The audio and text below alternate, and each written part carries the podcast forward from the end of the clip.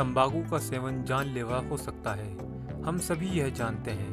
परंतु यह जानते हुए भी दुनिया भर में बड़ी संख्या में लोग किसी न किसी रूप में तंबाकू, बीड़ी, सिगरेट, गुटखा आदि का सेवन कर रहे हैं और ऐसे में उन पर कई जानलेवा बीमारियों का खतरा मंडराने लगता है।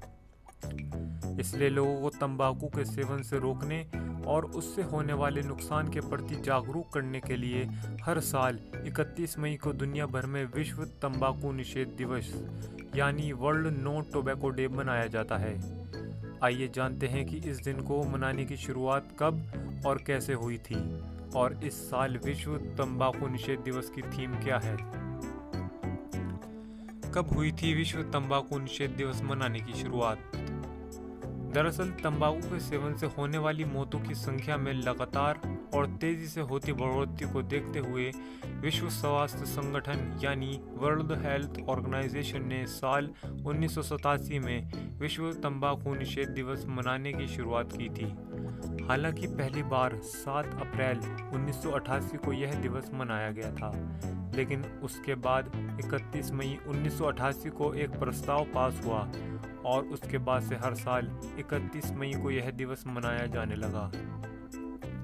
इस साल की थीम क्या है? विश्व तंबाकू निषेध दिवस के लिए हर साल एक थीम तैयार किया जाता है और उसी हिसाब से कार्यक्रमों का आयोजन किया जाता है।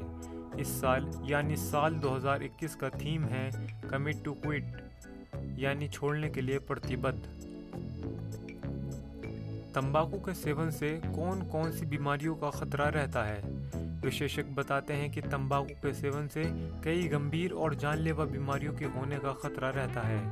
इसमें फेफड़े का कैंसर, लीवर कैंसर, मुँह का कैंसर, कोलन कैंसर, गर्भाशय का कैंसर, इरेक्टाइल डिसइंफेक्शन और हृदय रोग जैसी बीमारियाँ शामिल हैं।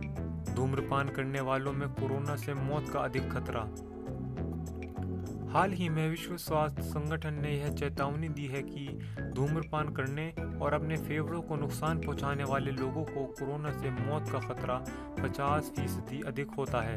इसलिए कोरोना संक्रमण के जोखिम को कम करने के लिए धूम्रपान जैसे तंबाकू उत्पादों का सेवन न करने में ही भलाई है।